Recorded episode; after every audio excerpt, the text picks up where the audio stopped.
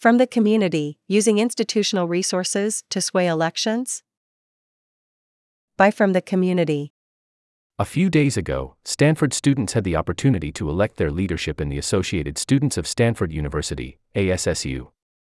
I am always excited to see when the candidates take their platforms to the students and advocate whether they are the best candidates for the job.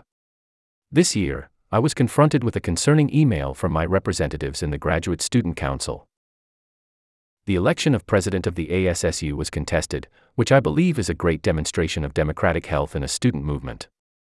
Three slates of candidates representing different approaches to shared concerns about our experiences here at Stanford were all contesting to get your support, my support. My warm congratulations to the winners of this election, incoming President Sophia Danielpour and Vice President Kyle Haslett from Fund Strikes Back. Like every year, we were invited to vote by the Elections Commissioner in the early hours of Friday.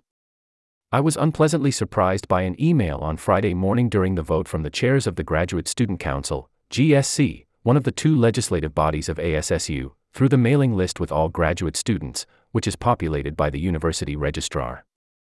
The GSC and ASSU executive get exclusive access to this list from the university in order to perform their official duties.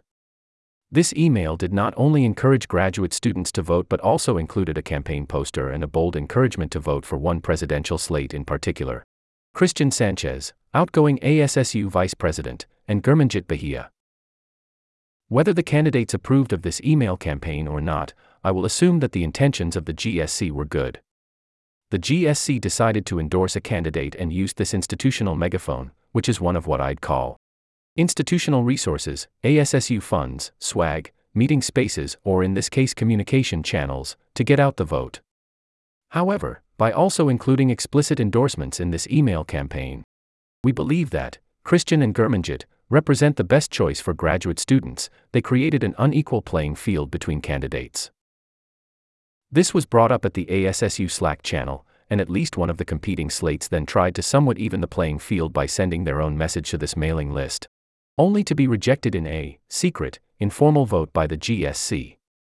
This meant that one candidate was effectively provided special access to institutional communication resources over other candidates. While it could be argued that using official ASSU channels to promote one candidate over others is not explicitly prohibited under the current ASSU constitution and bylaws, although I remain unconvinced, I believe that then subsequently denying other candidates to use those same channels squarely violated the ASSU Constitutional Freedom of Speech Clause, Article 1.3.2. The GSC chairs claim, on Slack, that they have full discretion over how they use this official mailing list. The policy they cite, Appendix 3, Section 2D, describes the list with a purpose to provide information that is time sensitive and potentially useful to any given student from a large subset of the graduate population. Useful in this case means that the information could enhance students' sick quality of life or help students participate in the graduate community life. Even considering the last minute request of other candidates, according to them, was deemed a courtesy. I'm blown away by this creative reading, and the fact that it completely bypasses any consideration of fair elections, but think it is probably more important to focus on the future than the past. In order to ensure an honest and open electoral process, it is essential that candidates have equitable access to voters. Allowing legislators and executives to use the means they have access to for the purpose of their office to attempt to sway an election is harmful to democratic integrity and invites corruption. This practice to give some candidates more access to speech than others is a dangerous path to go down. I hope that the Elections Commissioner and the legislative bodies will carefully reflect on these actions and consider whether using institutional resources for personal convictions is a pattern.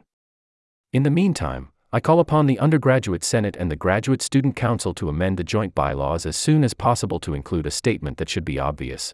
That ASSU institutional resources may not be used to give one candidate in ASSU elections an advantage, without providing that same access to other candidates. This should be true for funds, meeting spaces, and communication channels alike. I doubt the motives were dark, or that it would have made a difference this time around. But next time, we may not be so lucky. Let's address this, real or perceived, loophole in our Constitution and bylaws and ensure an equitable election process. Lodewijk Gelauff. PhD candidate, Management Science and Engineering. The Daily is committed to publishing a diversity of op eds and letters to the editor. We'd love to hear your thoughts. Email letters to the editor to Ike at stanforddaily.com and op ed submissions to opinions at stanforddaily.com.